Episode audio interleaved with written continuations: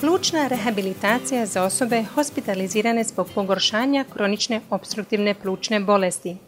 U mnogim dijelovima svijeta kronična opstruktivna plućna bolest je druga najčešća respiratorna bolest nakon astme, a pogoršanja, to jest egzazerbacije i hospitalizacije, predstavljaju važno zdravstveno opterećenje kako za pacijente, tako i zdravstvene sustave. U objavljenom Cochraneovom sustavnom pregledu iz prosinca 2016. godine Milo Puhan sa Sveučilišta u Zurichu u Švicarskoj i njegovi kolege istražili su najnovije dokaze o mogućoj ulozi plućne rehabilitacije nakon tih pogoršanja. Milo nam je u ovom glasnom zapisu rekao što su pronašli. Andrija Babić iz Zavoda za hitnu medicinu Splitsko-dalmatinske županije i član Hrvatskog Cochrana preveo je razgovor i govorit će nam o tome. Za pacijente sa stabilnom kroničnom opstruktivnom bolešću pluća ili KOPB-om, vježbanje i druge komponente plućne rehabilitacije kao što su edukacija pacijenata ili psihosocijalna podrška važan su dio liječenja i nadzora bolesti. Više od 50 randomiziranih studija to istraživalo, a Cochraneov sustavni pregled pokazuje da plućna rehabilitacija poboljšava kapacitet vježbanja i kvalitetu života pacijenata vezanu za zdravlje. Polazeći od toga, autori ovog sustavnog pregleda su željeli istražiti učinke plućne rehabilitacije koja se provodi za vrijeme pogoršanja i tijekom tjedana nakon pogoršanja na bolesnike s nestabilnim KOPB-om. Prethodna inačica ovog Cochraneovog pregleda iz 2011. godine pokazala je da rehabilitacija nakon pogoršanja bolesti smanjuje vjerojatnost ponovne hospitalizacije i smrtnost te poboljšava kvalitetu života pacijenata vezanu za zdravlje i sposobnost vježbanja, što je u skladu sa smjernicama koje preporučuju plućnu rehabilitaciju. Međutim, neke novije studije pokazale su da plućna rehabilitacija ne mora uvijek biti učinkovita u bolesnika s KOPB-om i egzazerbacijom, i bilo je važno obnoviti sustavni pregled da bi se uključili i ti novi nalazi.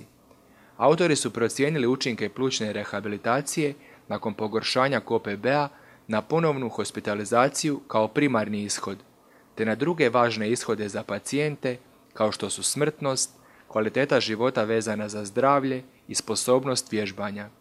Ta je obnova dodala 11 novih randomiziranih studija u kojima se uspoređuje rehabilitacija nakon pogoršanja i običajena skrb, čime je ukupno obuhvaćeno 20 studija s gotovo 1500 sudionika s KOPB-om. Programi rehabilitacije bili su vrlo različiti u pogledu vrste i trajanja vježbanja, edukacije pacijenata i načina na koji su programi organizirani.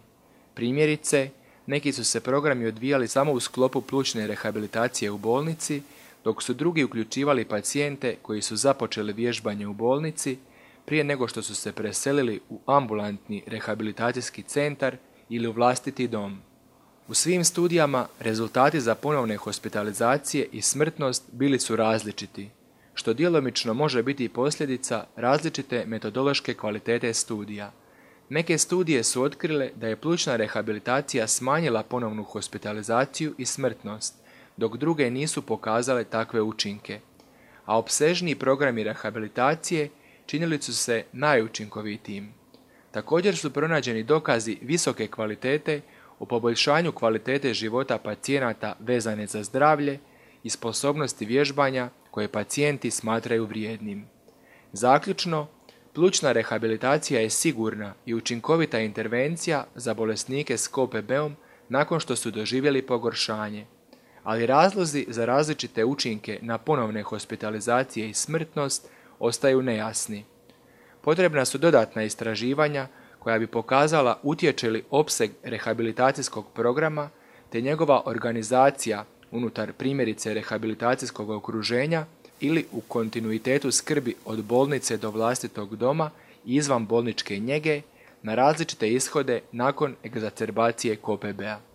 Ako želite pročitati više o ovim najnovim spoznajama i zaključcima o učincima plućne rehabilitacije nakon pogoršanja KOPB-a, kao i o pregledu koje je Milo spomenuo o stabilnoj KOPB-u, možete i pronaći online na adresi cochranelibrary.com jednostavnim pretraživanjem plućna rehabilitacija i KOPB.